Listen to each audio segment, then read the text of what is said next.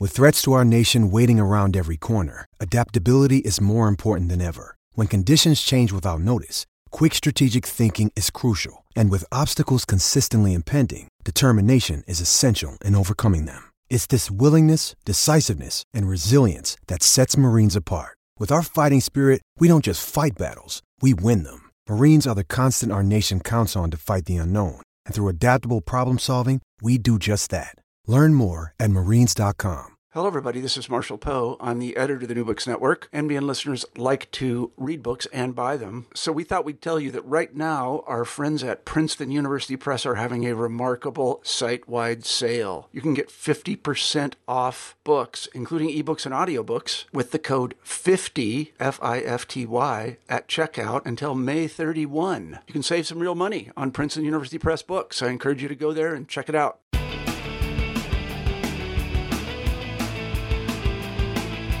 Hi, and welcome to New Books in Sports, part of the New Books network of podcasts.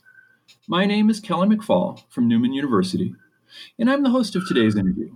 Ordinarily, I'm the host of another channel on the New Books network, New Books in Genocide Studies, but occasionally I pinch hit on New Books in Sports, especially with books that look at women's sports. It was in that role, as somebody with an academic interest in women's sports, that I watched the recent World Cup soccer tournament, won by a dynamic U.S. team led by Megan Rapinoe and Alex Morgan. And as I watched that, I remembered watching the 1999 World Cup, also won by the U.S., and a sporting event that had a similar kind of cultural impact. And so I was fascinated to watch not just the games themselves, but the media coverage of the World Cup, the commercials that aired during commercial breaks, the pregame and postgame coverage of the event. And I was struck by the way women's sports, or at least a women's sport, had become an event, both culturally and economically, in a way that really did not exist when I was growing up. So it seemed the right time to invite Andrea Geurin and Nancy Lough to the show. They're the editors of a fantastic new collection of essays titled The Routledge Handbook of the Business of Women's Sports. The book has 41 essays and about 70 contributors, and it's a truly global look at the state of women's sports in 2019. It's a book I learned a lot from, and I'm thrilled to have them both on the show today. So with that, Andrea and Nancy, welcome, and thanks for joining us in New Books in Sports. Thank you for having us. Yeah, thank you for inviting us to do this, Kelly. So we always start the interview by giving you all a chance to tell us a little bit about yourselves, about how you became interested in the subject of sports and business and women's sports in particular, and also about how you decided to become to pursue this interest from an academic perspective. So Andrea, why don't we start with you first? Tell the listeners a little bit about yourself. Okay. Well, I am currently in a position as a reader at Loughborough University in London, and I have spent my academic career serving in faculty roles at different universities around the world, several in the United States, in New Zealand, Australia, and now the UK. I've been interested in sports for as long as I can remember.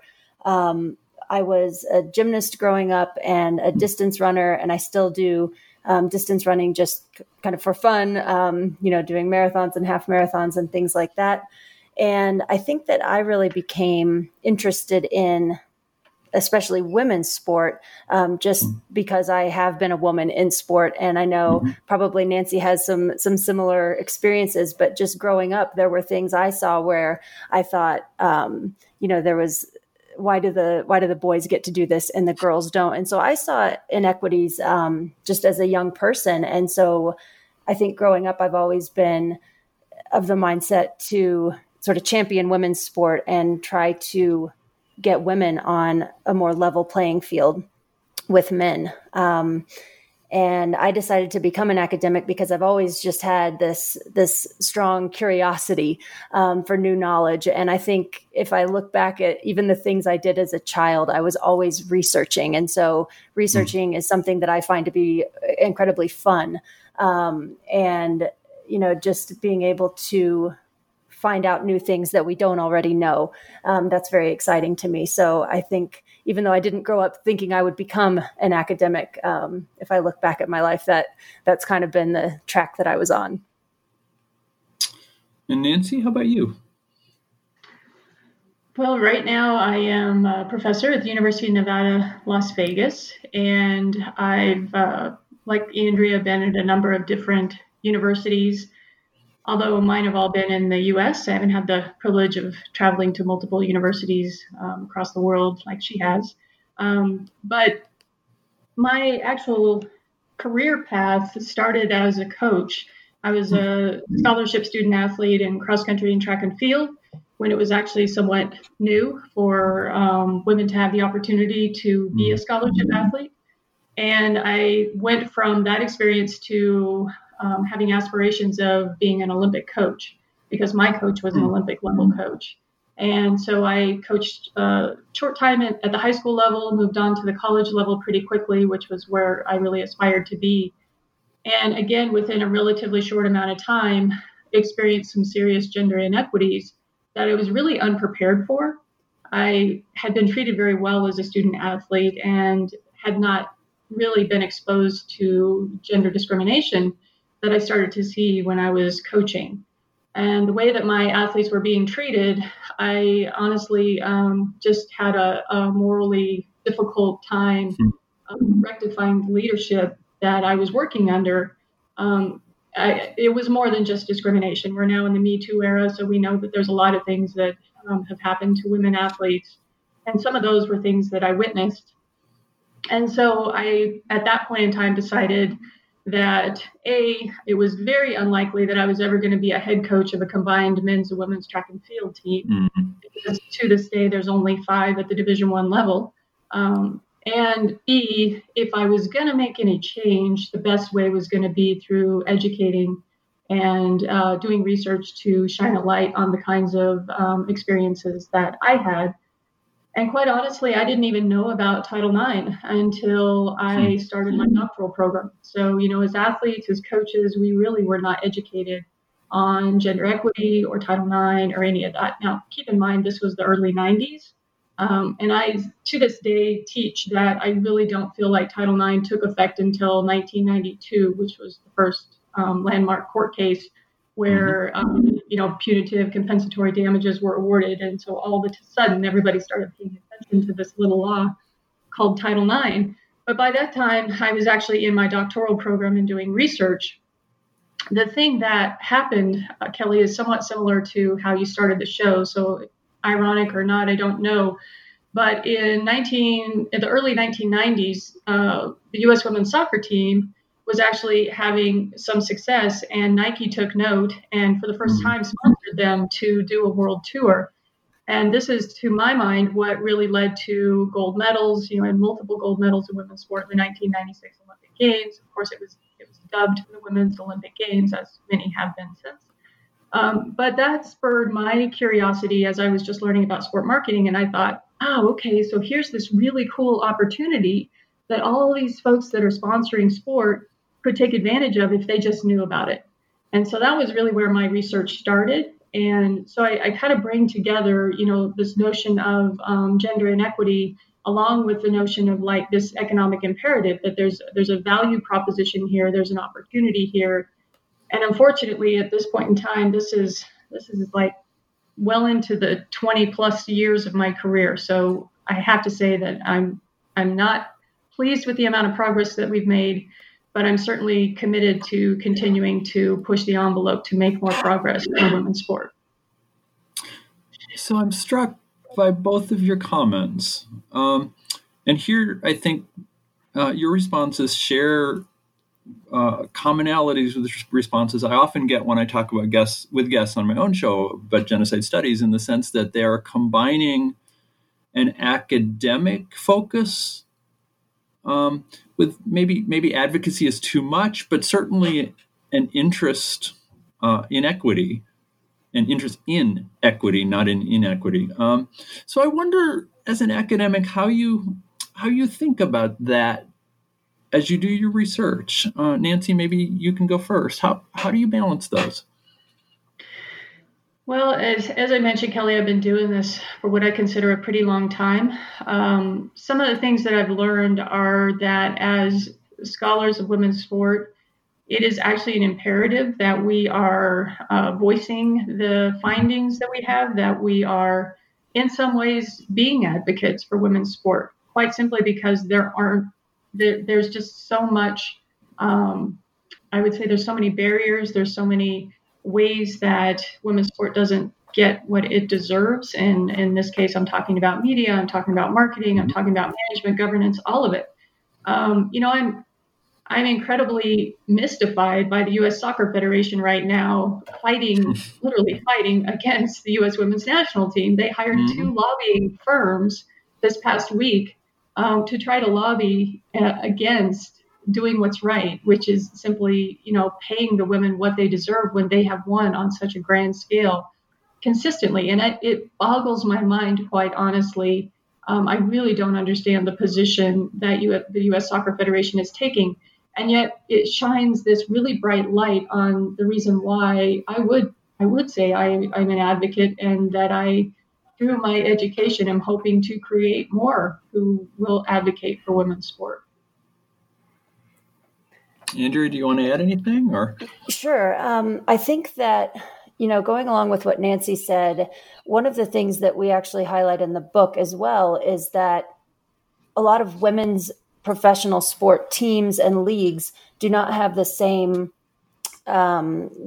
resources as the men's. And so they aren't able to collect the same amount of data. They aren't able to devote as much to marketing and to promoting and those types of things. And so I think as academics, it's partially our responsibility to help to do the research that highlights some of these areas that they can't actually do themselves. And that's one of the things we can use our academic background to help women's sport in that way. I also think that one of the ways, I know you kind of asked about the balance, and I think something that I saw as a student in sport management classrooms when I was doing my master's degree and my PhD, is that there are a lot of classes out there in universities where women's sport is never even mentioned when they're talking about topics like marketing or even organizational behavior, sociology, these types of things where women's sport kind of gets left out of the curriculum. And so that's been really important to me as an educator, is to bring women's sport into every class I teach, where we're not necessarily focusing the entire class on that. But if I give an example and it's from a men's sport, I'm going to give a relevant example that also deals with women's sport. And so I think that by teaching today's sport management students about women's sport and making it something that is more normal, that isn't just this outlier that we're going to talk about one day in the semester, I think that's going to help future sport management leaders and academics to really value women's sport and see the importance of it.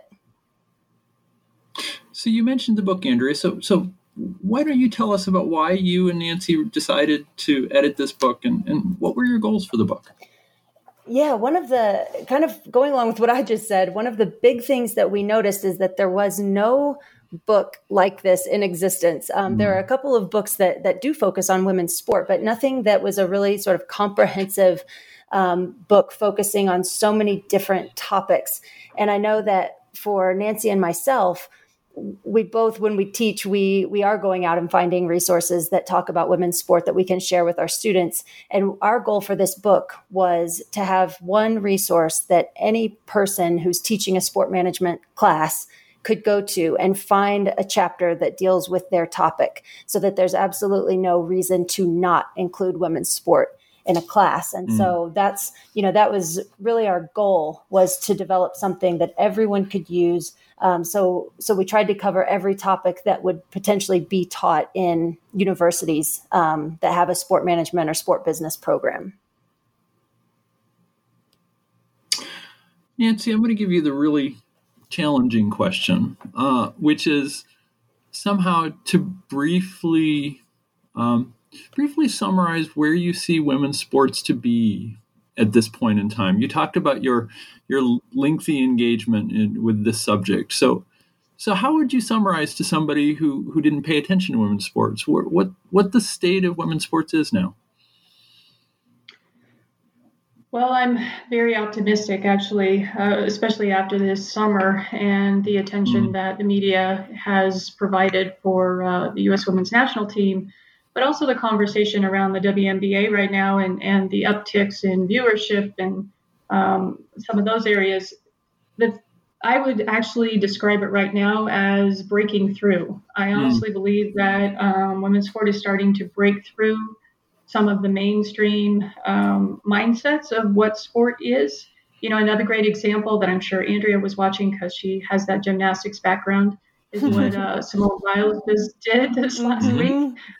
You know, just absolutely phenomenal feat and setting yet again this incredibly high bar and standard for what a woman athlete or an athlete, quite honestly, an athlete can do. So between Serena Williams and what she's been doing at a level that, again, no one else has ever been able to attain.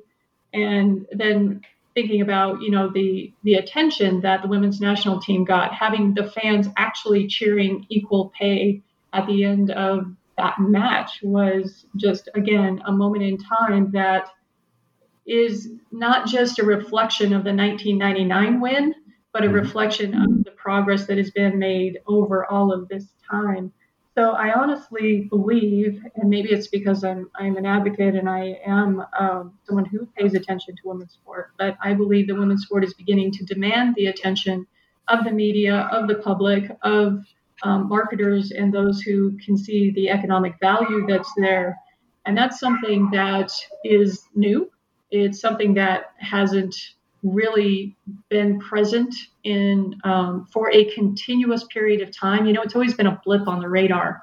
We're like, okay, when the Olympics come, everybody pays attention to women's sport because it gets a great deal of interest, but then it falls off the radar screen. I'm hopeful that with this current situation, that what's been happening with multiple sports at this point in time, it's going to continue and not just fall off our radar screen.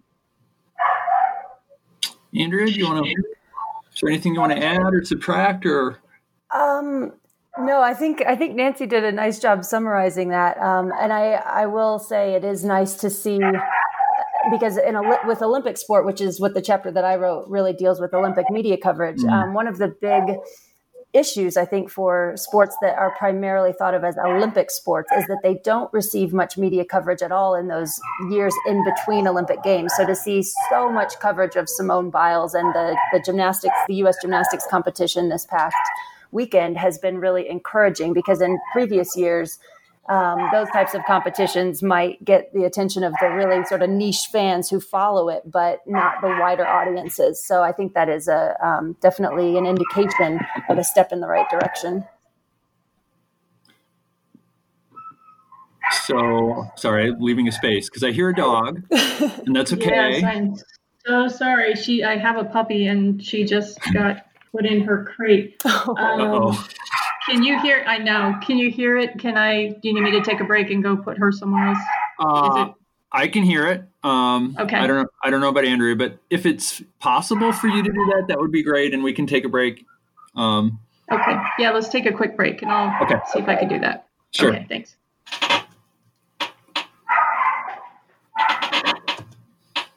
So Andrea, I have to say, this is the right place, because I can imagine many other podcasts where you would have described distance running as fun, where people just would have kind of been appalled. I do understand. I got to a half marathon before my doctor told me that if I kept running, I wasn't going to walk when I was 50. No. I'm sorry to hear that. Well, he and I have an agreement, although I'm not sure he would recognize this. And okay. He's agreed not to ask, and I've agreed only to run 4 or 5 miles at a time. Okay, well that's good. At least you can still do some running and get that nice, kind of endorphin release. Yeah, just about the time that kicks in, we have to quit. You know how it is. Yes. I'm sure when I get really old, they will have invented some kind of artificial foot, and I'll be fine. But Oh, man. Well, I yesterday ran for the first time since I've been in Colorado, and I'm at about 8,000 feet where I am right now. And it was just incredibly difficult. So it wasn't quite so enjoyable as most runs, but I was glad I got out and did it. Yeah, I understand. I've frequently been asked if running is fun. And I say, sometimes I say yes. And sometimes I say having run is fun. It's kind of like writing. Mm-hmm. Yeah, I don't... after every marathon I do, the initial feeling is I never want to do this again in my life. And then about a month goes by and I say, oh, I've got to sign up for something else. And it's just kind of addictive. Yeah, I mentioned my younger daughter who plays softball, but my older daughter rows, and I've never rowed, but I have to imagine doing 6 or 10 or 15K rowing is kind of the same thing. Mm-hmm. It must be. I admire her greatly, and I'm glad it's her. I've only ever rowed on the rowing machine, the erg. So I think it would be a much probably different experience in the water, probably more enjoyable. But yeah, I've never done that. She tells me that's true, and I'm happy to let her believe that.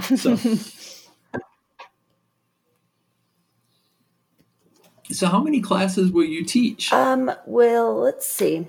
The first semester I will teach 2, and the second semester 1. So it's a lighter teaching load and more heavy research expectations. Okay. Yeah. And is that something you're looking forward to? I am. For the past few years, when I was at New York University, I was in an administrator role, and it was my first time in administration, and it just took away really all the time I had for research. This book was one of the only projects I really had time to work on from a research perspective, so I'm very excited to get back to it.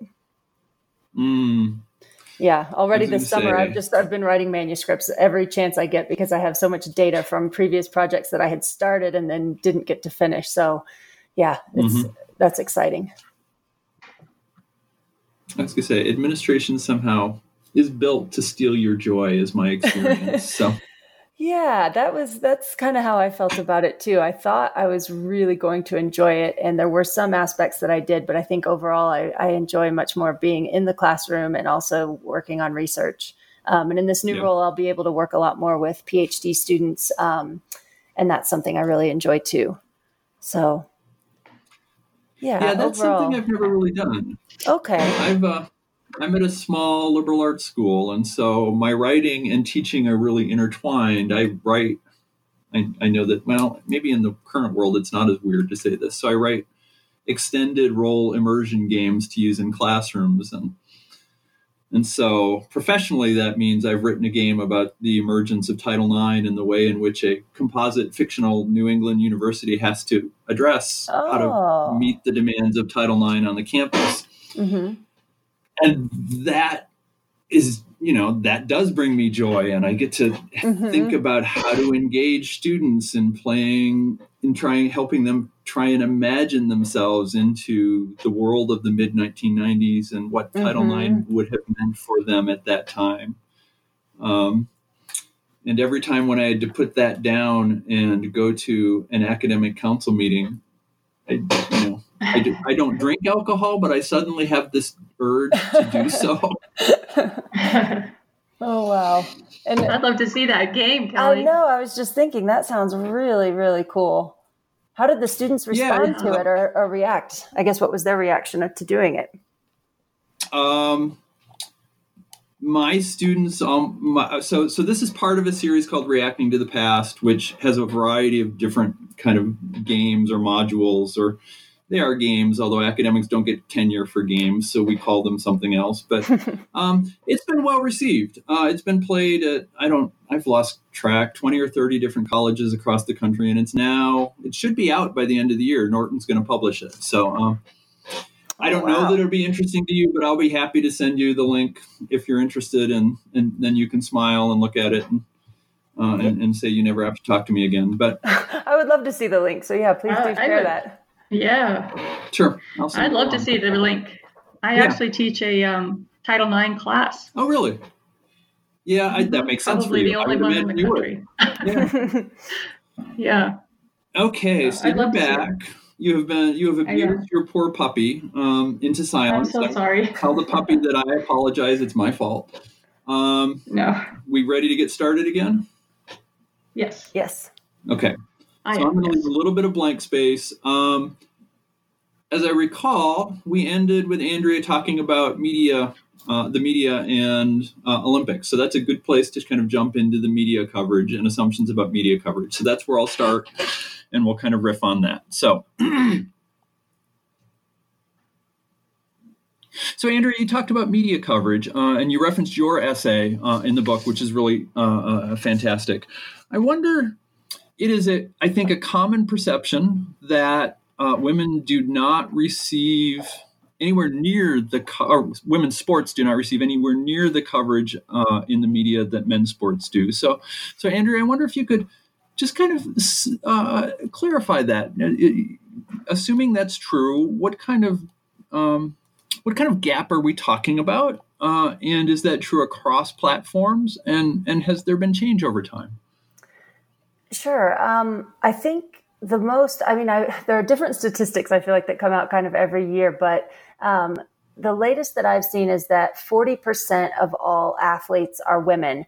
But in the U.S., the amount of coverage that they receive is about 4% when we look at all traditional media like television, so broadcast and written, whether that be on news websites or on in actual newspapers, magazines, that type of thing.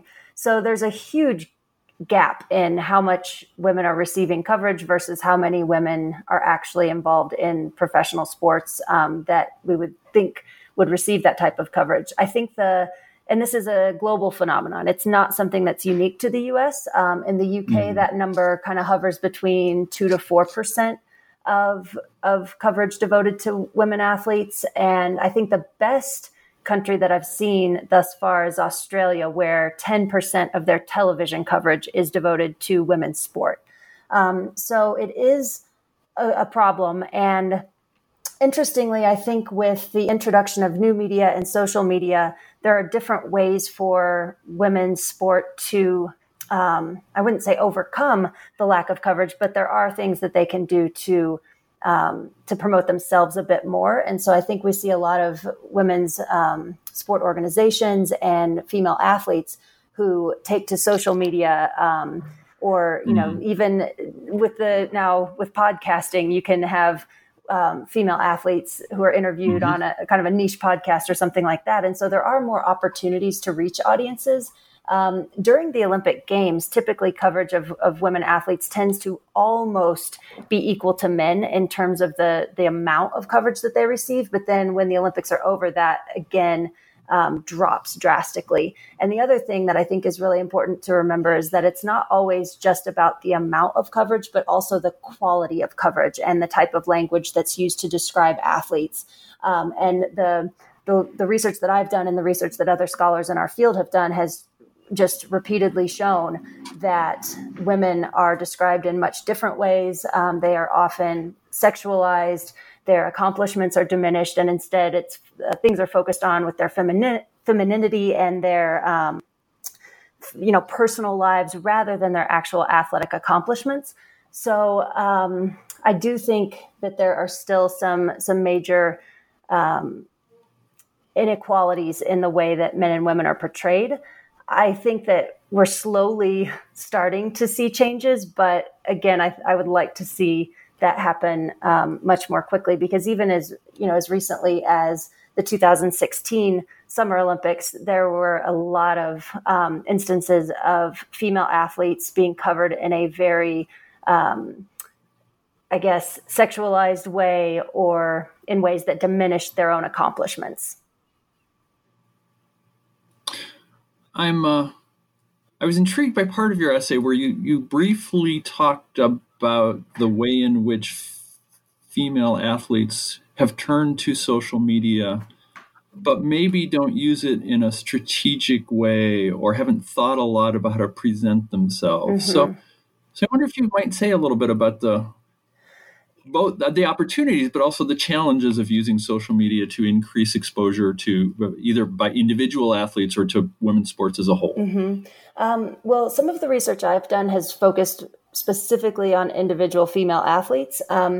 And what I found when I spoke with these athletes and when I interviewed them is that they all wanted to use social media in a way to really build their own brand and to build their presence, because they saw that as a way that they could actually get sponsorship. And, you know, a lot of, especially Olympic athletes, have no sources of funding if they don't have sponsorships. And so they're looking for anything they can to allow them to train without having to also get a full-time job, which takes away from the training and, you know, has consequences on their athletic success. So one of the things I found is that they all really seem to want to use it in this way to help promote themselves and build their brand, but they weren't sure how to do it in a strategic way. And what they reported was that their national governing bodies of sport were doing some education with them, but not a lot. And it tended to be right before a big competition, when their focus wasn't so much on how to build their brand, but more so of competing and, you know, doing well on this world stage. Another issue that came up in that research that was really interesting to me, and I think it poses a challenge for female athletes because we see social media as this great, you know, way to promote themselves, but they all talked about how they received so much unwanted communication on social media from oftentimes people who were maybe considered themselves fans, but it borderlined on stalking in some situations. And that really made them then not want to share things on social media and not want to use social media because it was disturbing to them. And so that's something that I know female athletes face. There hasn't been as much research on male athletes, so I don't know if they face those issues to the same degree. But I know that that's one challenge women face in trying to find that balance between promoting themselves, but then also being, you know, a little bit afraid of the communication they receive in return. Nancy, I know that a traditional response among some of the media would be that there's less interest in women's sports and there's less interest among women non-athletes in sports in general.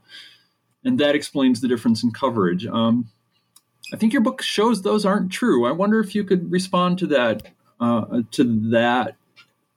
answer as to how would you respond to people who explain the lack of coverage that way? Well, I think what that really says, I believe Mary Jo Kane has a phenomenal quote about this, but in essence, what that really says is the sport editors are not interested in women's sport. And the gatekeepers are typically men. And, you know, a great example, just this past Sunday, I was watching the Las Vegas Aces play, and it was an ESPN game, so we had media presence. And I looked down at all the photographers who were there as photojournalists, and every single one of them was male. You know, and I'm increasingly seeing the problem in that. Not that the male photographers aren't going to frame the female athletes well, although that's another issue. But the reality is, it is incredibly difficult for those who do want to cover women's sport to sell the idea to their editors that there's value there, because there is this long-held narrative that you just reiterated, Kelly, that no one's interested in women's sport. And the truth of that couldn't be further from the truth. The Tucker Center for Research on Girls and Women's Sport, Nicole Lavoie, who wrote one of our chapters, they have been doing a hashtag campaign called Here's Proof. And what they do is they show the statistics on viewership of, you know, men's sport, women's sport across the board. So we're talking the U.S. Women's World Cup, of course, not U.S., but the Women's World Cup versus, say, Stanley Cup playoffs, NFL playoff games, Major League Baseball, actually World Series games. And when you start looking at the data, you start seeing that there simply is not substance to that narrative anymore. The fact is, people are interested in women's sport. Viewership does continue to increase. And all of that is in the face of this reality that those of us who want to follow it have to seek it out still. It's not easy. It's not in our face all the time. like the NFL, Major League Baseball, et cetera.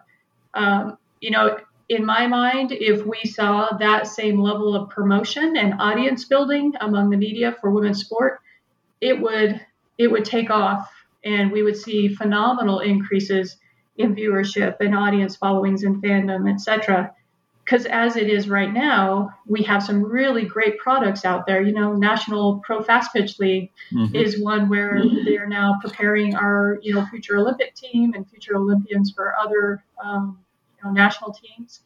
And, you know, they're doing their best to create a quality product, as is the National Women's Soccer League.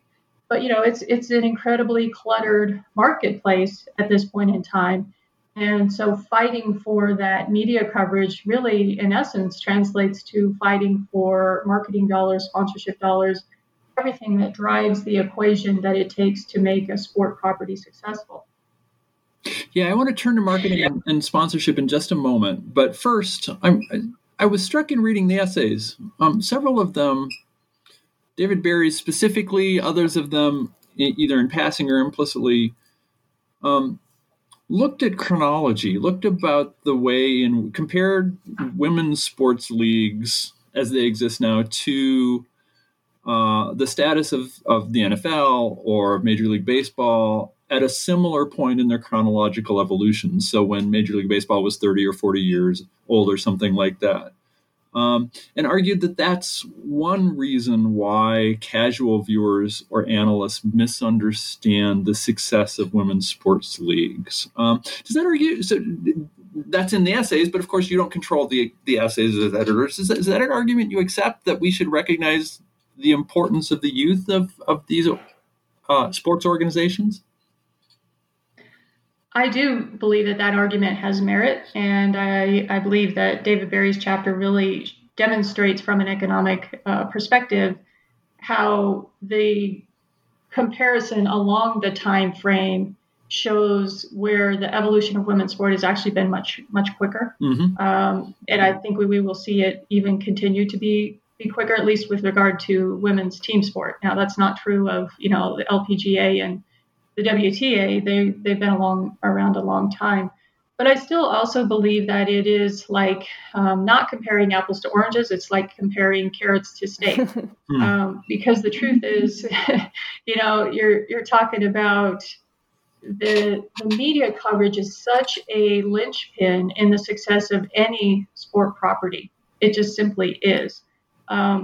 What's fascinating to me right now, again, resistance, the resistance to investing in the coverage of women's sport when e-sport is something that the dollars have just been poured into in the last few years. And I mean, huge amounts of money being poured into that, media being surrounding that. Like Sports Business Journal now has a whole focus just on e-sport. Have they ever created a section and a focus on women's sport? No, they haven't in all of these years. So, you know, it's still, I believe that there is a great deal of bias going on. I don't want to necessarily point to men as the bias, you know, holding the bias, but they certainly, the men in the sport media are the ones that are making the decisions. They're the gatekeepers. And until they realize what the value of women's sport is and what it could be, we're going to continue to really have to change the narrative, change the rhetoric. So David Berry's argument is one that has some merit. It holds some weight, but I think it's only one. I think there are other important arguments to pay attention to.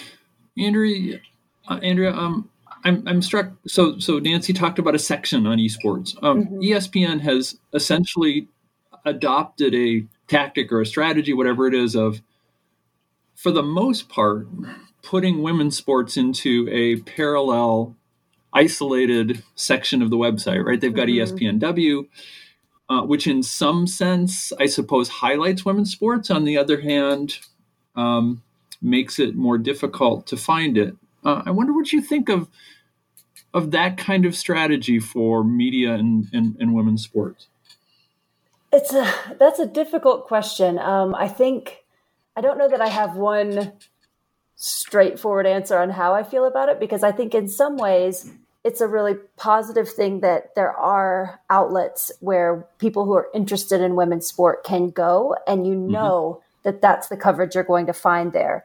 On the other hand, I think one of the things that Nancy has highlighted a little bit in some of her previous responses is that until women's sport can sort of be in the forefront where everyone's looking. So, you know, everybody's watching NBC and ESPN and these sort of major news outlets. And I think women's sport deserves a place on those outlets as well. And so it is nice to have a place to receive coverage on women's sport, but I also think it's not enough. I think that, you know, even just with the World Cup, we've seen that when women's sport is on a major news outlet, it has the ability to receive these huge ratings, and that people will tune in and people are interested and will watch. So I don't think that necessarily just creating these sort of women only outlets is the answer.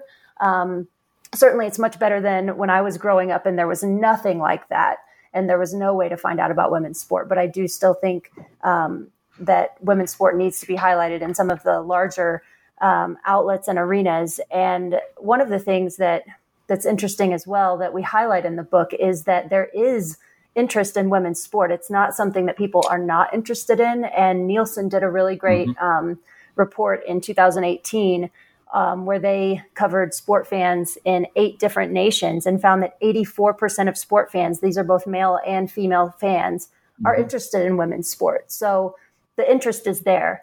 And I think once broadcasters and media outlets can actually embrace that and realize that and give women's sport a chance, that's when we'll start to see a difference. Yeah, Nancy also mentioned, Andrea, this distinction between individual sports and team sports. I wonder, and one of the things that comes up repeatedly in the essay is the way in which women's sports, given the subject of your book, I'm sure it's true for men's sports as well, but the sports you're talking about are gendered.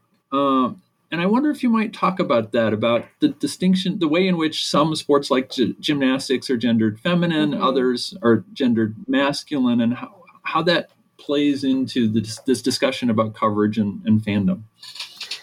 Yeah, I mean, certainly there are some classifications about kind of different sports, and some are deemed more feminine, like your sports like gymnastics and figure skating or diving, where if you really look at it, a lot of it has to do with the attire, so what they're wearing, but then also that those sports have kind of the aesthetic aspect where they're also doing these kind of graceful dance moves. And then there are other sports that tend to be deemed more masculine, like, and I think those are the ones where you have a really, you have kind of the men's comparison point, like softball, where you might compare that to baseball or women's basketball. There's men's basketball. And so I think a lot of the coverage of the sports that are deemed more feminine tend to, again, a lot of the research shows highlight these athletes as girls or talk about them in ways that cast them as children. And then with the more masculine sports, then there's almost like this bias against the women because they're playing a sport that is deemed more masculine. So it's almost a situation of you can't win with the coverage. But I think sort of, I guess I'm trying to get back to the original question. I think that the type of sport does impact coverage and the way that athletes are covered. And it's interesting because there tends to be, I think, a bit of definitely a double standard with a lot of reporting. And, you know, I can think of examples from this previous World Cup where people would tweet the picture of Megan Rapinoe when she was celebrating, or Alex Morgan, and just mock them and say, oh, the ego, I can't believe how, you know, just these terrible women who have so much confidence. And then the same person would tweet or talk about a photo of a man who, a male athlete doing basically the exact same thing, but they were celebrated for it. So we still have this huge discrimination between men and women and what's acceptable and what isn't acceptable in sport. Nancy, you talked about marketing and sponsorship, and I'd like to start by asking you about a phrase that maybe shows that I don't think much about marketing and maybe I should think more. Several of your essays refer to this phrase, pink it and shrink it. What is that? Oh, it's something I wish would go away. It is historically the sport industry's answer to women participating in sport and the fact that they did not know how to make a shoe for a woman or a jersey for a woman or shorts for a woman. And so this was really the strategy that came about, I would say, in the 1980s when they at least started to try to make product for women. And again, the notion was, well, we'll just make the shoe smaller and we'll put pink on it. We'll make the shirt smaller and put pink on it. And then that, unfortunately, has continued to this day. So even the NFL, in their first attempts at merchandising NFL-related products to women, so jerseys and fan-based products, they did the whole pink it and shrink it thing too. Fortunately, the message now has gotten through that, for example, little girls who idolize a athlete, whether it's an NFL athlete or Major League Baseball athlete or it's a WNBA athlete, they want the jersey of the athlete in the color of the team. Mm-hmm. They don't want a pink jersey because they're a little girl. So it's an interesting phenomenon that honestly shows the bias and the lack of investment in learning about women and female athletes. Even to this day, I'm amazed all the time. Again, going back to the WNBA, but also college women's basketball, I watch those athletes tug on their shorts. And it occurs to me that those shorts are the shorts that have been made for the men's basketball players and that Nike has made them so that they would fit the women, sort of. But did anyone actually ask the women whether they want shorts that go down to their knees? Because I think a great deal of them would say, no, thank you. Especially based on what I'm seeing when I'm watching them play. I'm seeing them pull them up and tuck them in. And since you're a history buff, Kelly, it looks like the good old bloomer days, because they're trying to get the leg of the short out of their way so they can perform.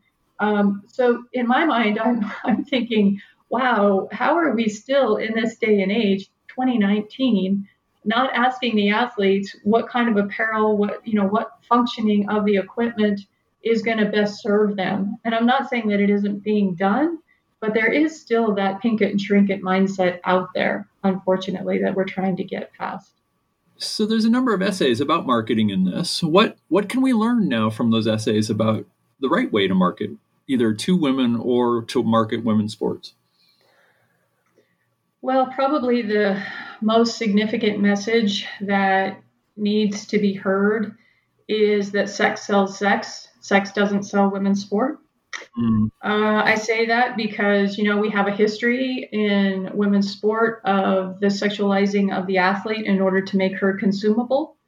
And I know this has been a really difficult challenge for female athletes. So Janet Fink, her article on sexism really speaks to this. And her work in the marketing of women's sport, women athletes, really speaks to this. Because the interesting thing is, female athletes do have a feminine side, many of them, that they want to be pretty. They want to play that role as a woman, and they want to be seen as a woman, whatever that definition is for them. And yet they also want to be able to set that aside and say, okay, now I'm an athlete. And when I'm an athlete and I'm competing, I want to be taken seriously as a competitor and be able to kind of dichotomize those different personas, if you will. So the interesting thing is I think the media is starting to accept that a woman athlete can be highly competitive and perhaps behave in ways that, as Andrea alluded to, demonstrate phenomenal levels of confidence, which, by the way, is new on some levels, to see these women celebrate themselves and celebrate their victories in such a profound way. That really is changing the dynamic with regard to how the media sees women, because these women are just quite honestly, they're a new generation. They're not going to be play small. They're not going to be demure, as was always how women thought that they needed to be. And that's really pushing that envelope on gender stereotypes and how, you know, gender roles. So it's interesting in my mind from a marketing standpoint. It's really challenging those who have commodified the image of women athletes to see them in ways that perhaps they don't necessarily know or are comfortable with. I guess, again, you know, if you think about male athletes, it's so much easier because masculinity is so directly aligned with being a football player. So that's just not really difficult from a marketing standpoint.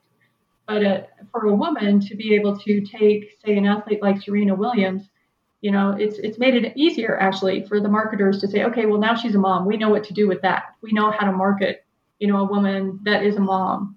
So that's actually made it a little bit easier for them, but it doesn't necessarily mean that they figured out how to portray who Serena Williams is in a way that can really take advantage of all that she has to offer as a sponsor, as an athlete, as someone who can, you know, honestly move the needle with selling product.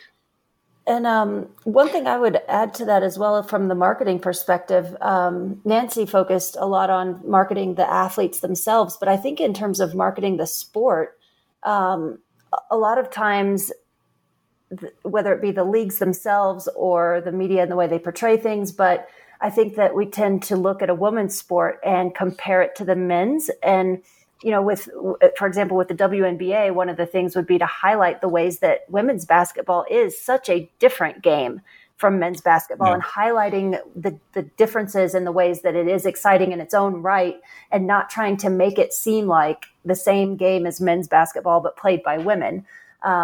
You know, so I think that that's a really important point as well, is to not, you know, not always compare the women's sport to the men's sport, and instead highlighting what it is that makes the women's sport so unique and so exciting and would attract fans and audiences.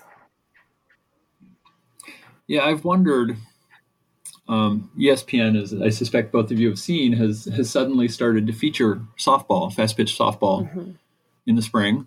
And I wonder if that will have an easier time separating itself in terms of attention and ratings, precisely because it does look different. Whereas women's basketball, it superficially is easier to compare it to men's basketball.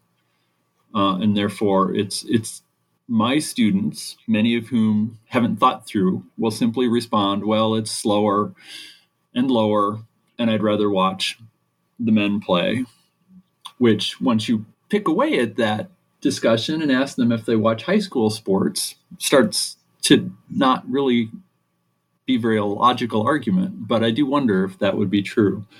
When I asked Nancy at the beginning about the state of sports, you gave a pretty optimistic answer. Let me ask you about one specific area that your book covers and see if that's still true. And that's in terms of management, about the role of women in coaching and managing and administering.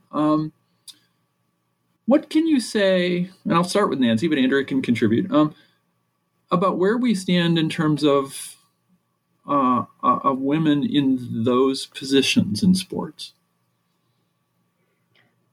It's an interesting question. And Kelly, I think I choose to be optimistic because, like I said, I've been doing this for so long that if I don't choose optimism, it gets really hard to stay motivated. Right now, some of the things that are happening in leadership and management are good, and some of the things that are happening are incredibly frustrating. So on the positive level, we're seeing women get into higher level positions, so C-suite types of positions where there simply weren't women before. So whether that's the NFL, Major League Baseball, you know, the mainstream sport areas, ESPN even has some high-profile women in those C-suite or decision-making roles, and they've earned their way to those positions, which is just it's such a nice shift to see, even in you know, again, a sort of, I think, a prominent role that's very visible. So women's sportscasters, I look at all of these things, and it's so just, I want to say rewarding, you know, because I've been advocating for this kind of shift for many, many years, but it's really nice to see women in those roles, making those calls, making those decisions, being held up as the leaders in their areas. So we have an entire chapter that looks at the trailblazers of women in sport. And, you know, unfortunately, the flip side is, you know, we've got one. If we've got one, well, we're making it, you know, we're making progress. The positive side to that is, you know, Becky Hammond broke through in the NBA as a coach, and now we're actually seeing more women break through in the NBA as a coach. Again, contradictory to that, I look at the sidelines of the WNBA and I see men head coaches, mm-hmm. which gets incredibly mm-hmm. frustrating because I'm not really sure where these guys are even coming from. And I know we now have over 20 years of women who played at the professional level who should be getting into those roles as coaches on WNBA teams.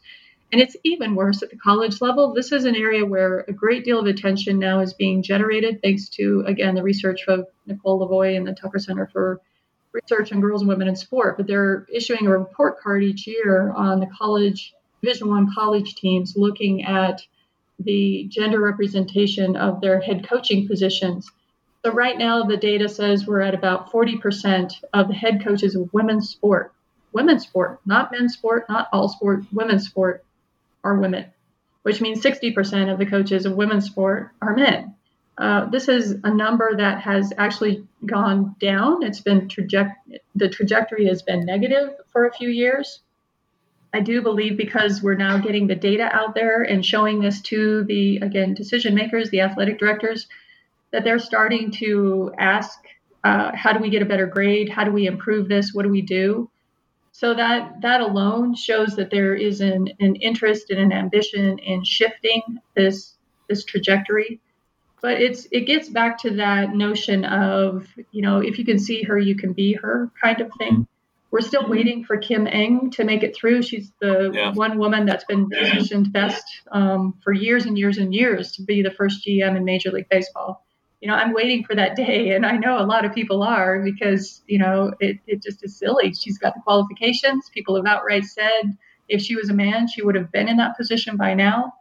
So there's no question that there's, you know, there's some gender biased decision making going on. But at the same time, you know, the more we get, the better the landscape looks for those who come after these women. One of the chapters in our book, they looked at the composition of boards, which is another area that a lot of times gets overlooked. And, you know, we now have the research that says if we get as much as 30% composition on a board, then we're actually going to start to see that manifest in the decision making. And so I think we have to be mindful of numbers and not necessarily quotas, but where are we? What is the representation? Is it trending up? Is it trending down? And I honestly believe that having those numbers is going to help people to make better decisions in hiring to hopefully create a positive trajectory in each of these areas going forward. We've taken a lot of your time, and we can talk about this book for a long time, but I wanted to spend a little bit of time, given that the World Cup just ended, and Andrea, I'll ask you to start. I wonder what your response was or what your reactions were as somebody who studies this. What did you notice? What did you think was encouraging or surprising? What were your responses to the World Cup?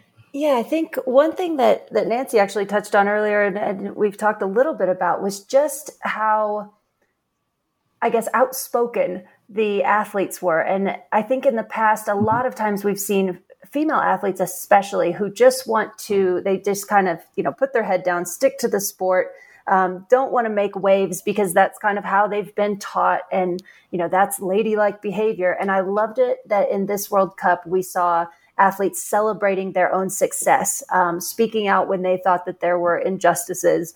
And I just love seeing that the athletes really seemed to be very empowered.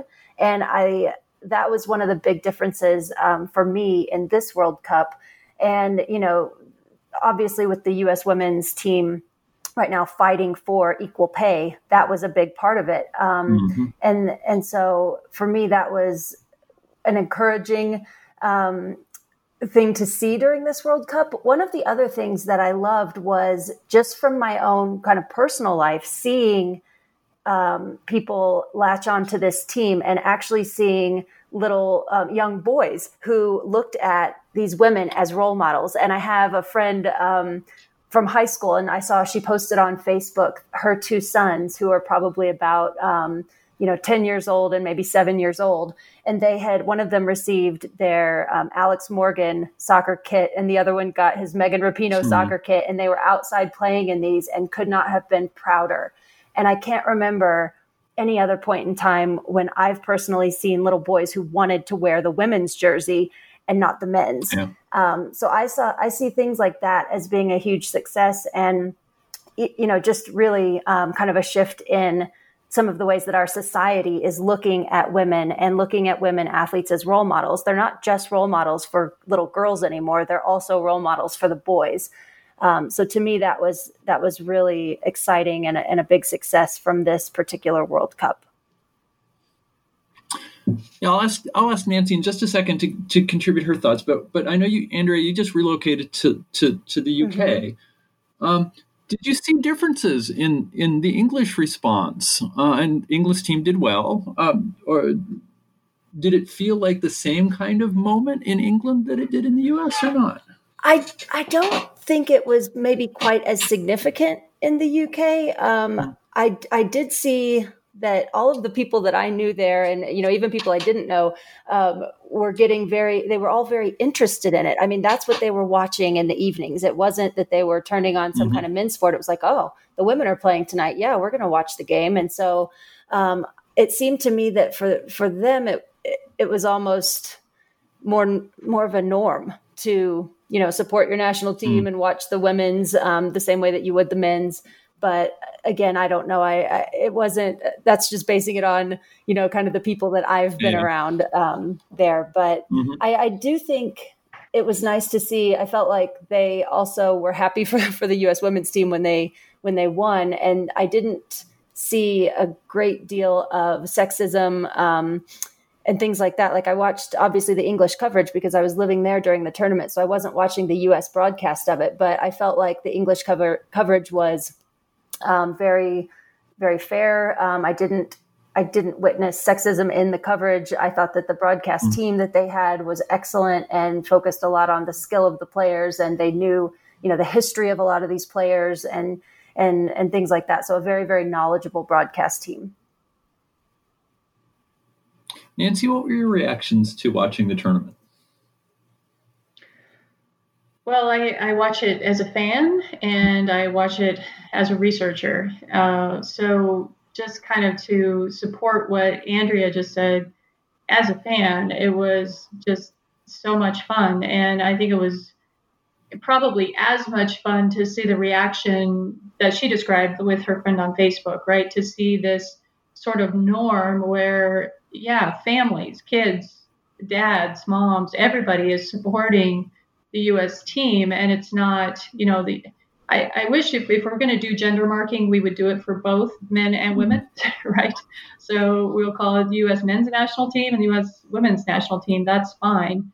But, you know, this tournament, it was our national team. It was, whether you were in France or in the U.K. or here in the U.S., and that's supported by the numbers, which, again, you know, looking at the viewership, this World Cup had over 1 billion. The viewership for the entire tournament was over 1 billion.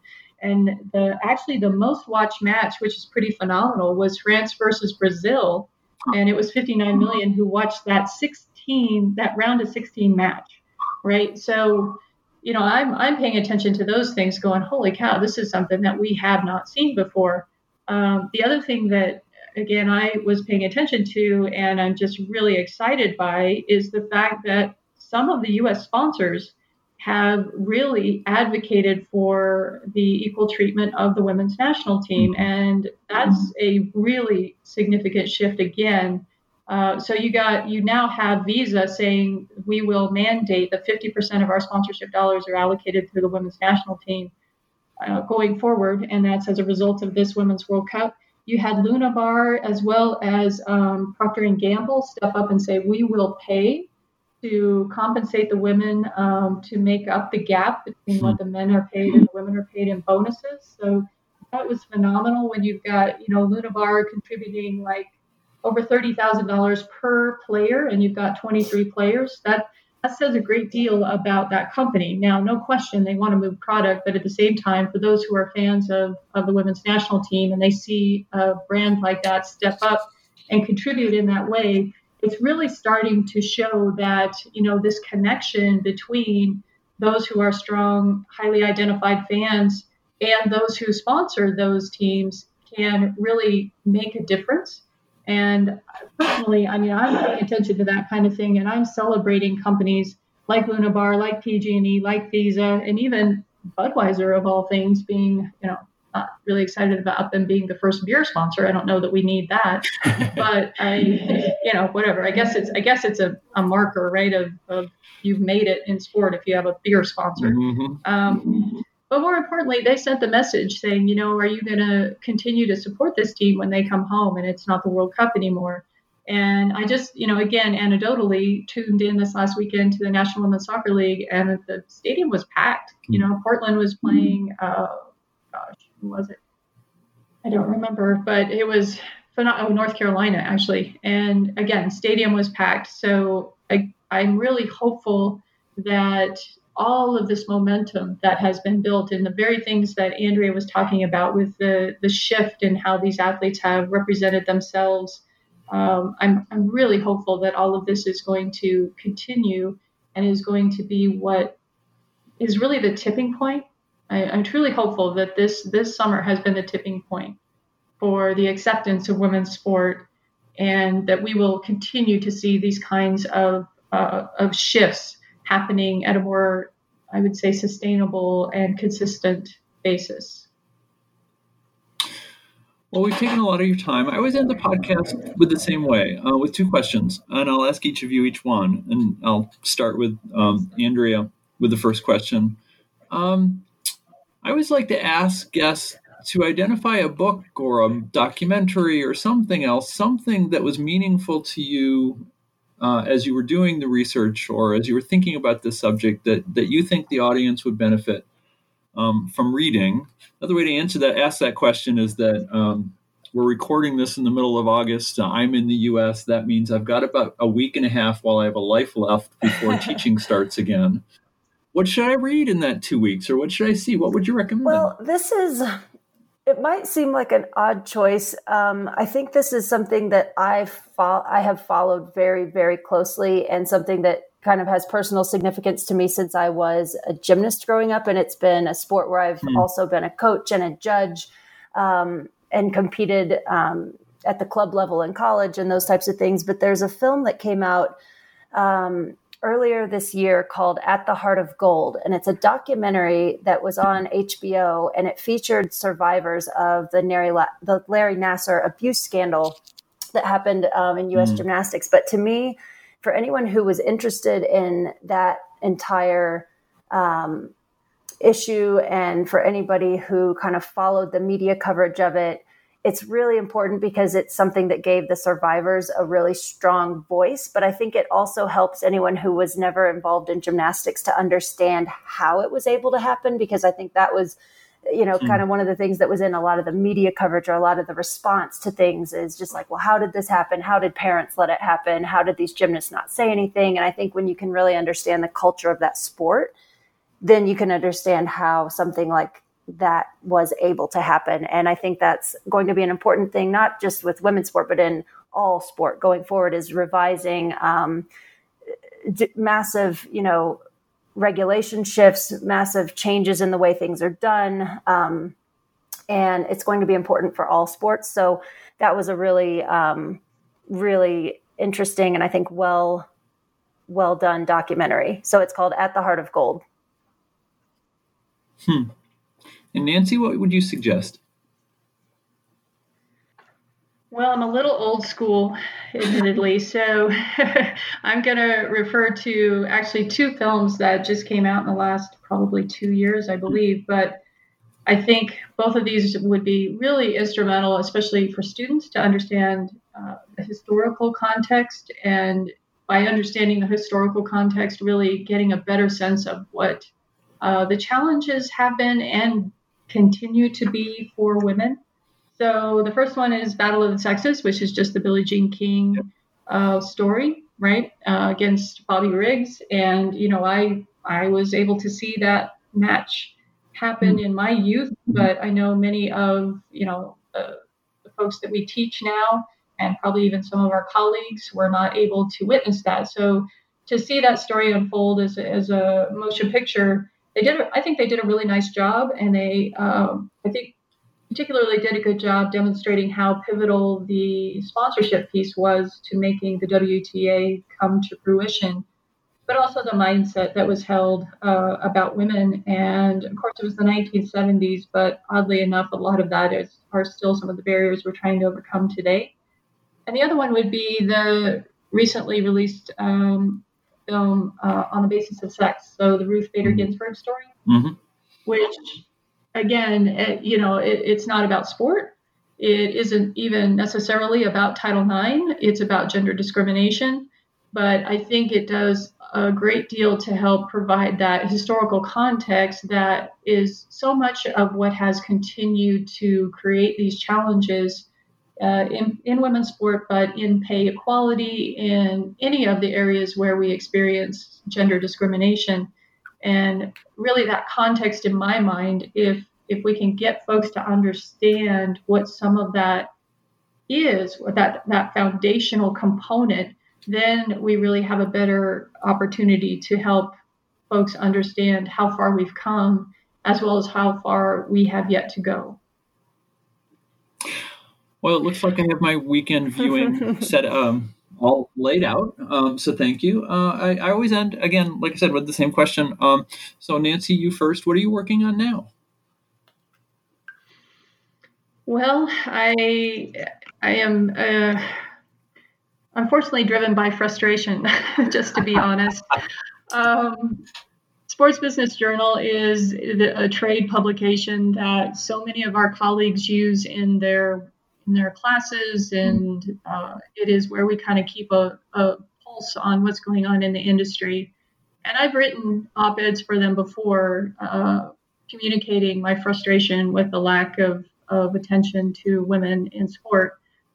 I need to do a content analysis, quite honestly, because the lack of attention to women in sport, women athletes, all of that is glaring. And after all that has occurred over this summer, I'm just finding it incredibly unacceptable. So I believe the only way to bring attention to that is through, again, a study that will quantify just to what degree that's happening. So that's my most immediate project. And Andrea, I know that you and I talking earlier, you were excited about the chance to do more research in your new job. What are you going to study? What are you going to write about? Well, one of the things that I'm currently working on is a study. I mentioned earlier that I have done some work where I worked with athletes talking about their social media use and how females specifically are using social media to build a brand. And that one of the things that came from that was that they didn't feel that they received a lot of support from their national governing bodies of sport, which would be like, you know, your USA Track and Field or your USA Swimming, that type of organization. And so I've been doing some work where I'm actually speaking now with the national governing bodies to find out what they are doing in terms of training and education for athletes in this area. And I'm working on hopefully writing up something that will assist them to learn from some of the organizations that currently have what I would consider best practices in that area, and hopefully helping the national governing bodies in that way to better prepare their athletes and better assist the athletes when they are trying to build their social media brand. And one of the kind of unique aspects of it is also looking at how they're training youth athletes. So there's such a thing as the Youth Olympic Games, and are they doing any work with the athletes when they're that young to sort of teach them about you know, social media use and what's acceptable and sort of what's appropriate to post and what isn't, and starting it at a younger level so that as they progress through their careers and reach that kind of senior elite level, they've been able to build their brand sort of over time rather than trying to all of a sudden do it when, you know, they make the Olympics or something like that. So I think that's probably one of my biggest projects for what's left of the summer, is finishing that work. Well, both of those projects seem important and necessary and interesting. And so is the book. And the book was fabulous. I learned a lot from reading it. And I hope down the line that as your new research unfolds, we'll get a chance to talk again on the show. But for now, thank you so much for joining us. And I wish you the very best of what, at least for Nancy, is a sadly short amount of summer that's left. And have a great beginning to your school year. Thanks so much for joining us. Thank you so much, Kelly. It was great to speak with you, and we really appreciate being invited to be on the show. Yeah, thank you, Kelly. We appreciate clearly you did a nice dive into the book, and so thank you so much for helping us to bring this to your listeners. Thanks so much. Bye-bye. You've been listening to an interview with Nancy Lough and Andrea Geurin about their new edited volume, The Routledge Handbook of the Business of Women's Sports. If you enjoyed this interview, you can listen to previous podcasts through iTunes or Stitcher or other podcast providers, or from the webpage for New Books in Sports, part of the New Books Network of podcasts. Thanks for the download, and have a great month.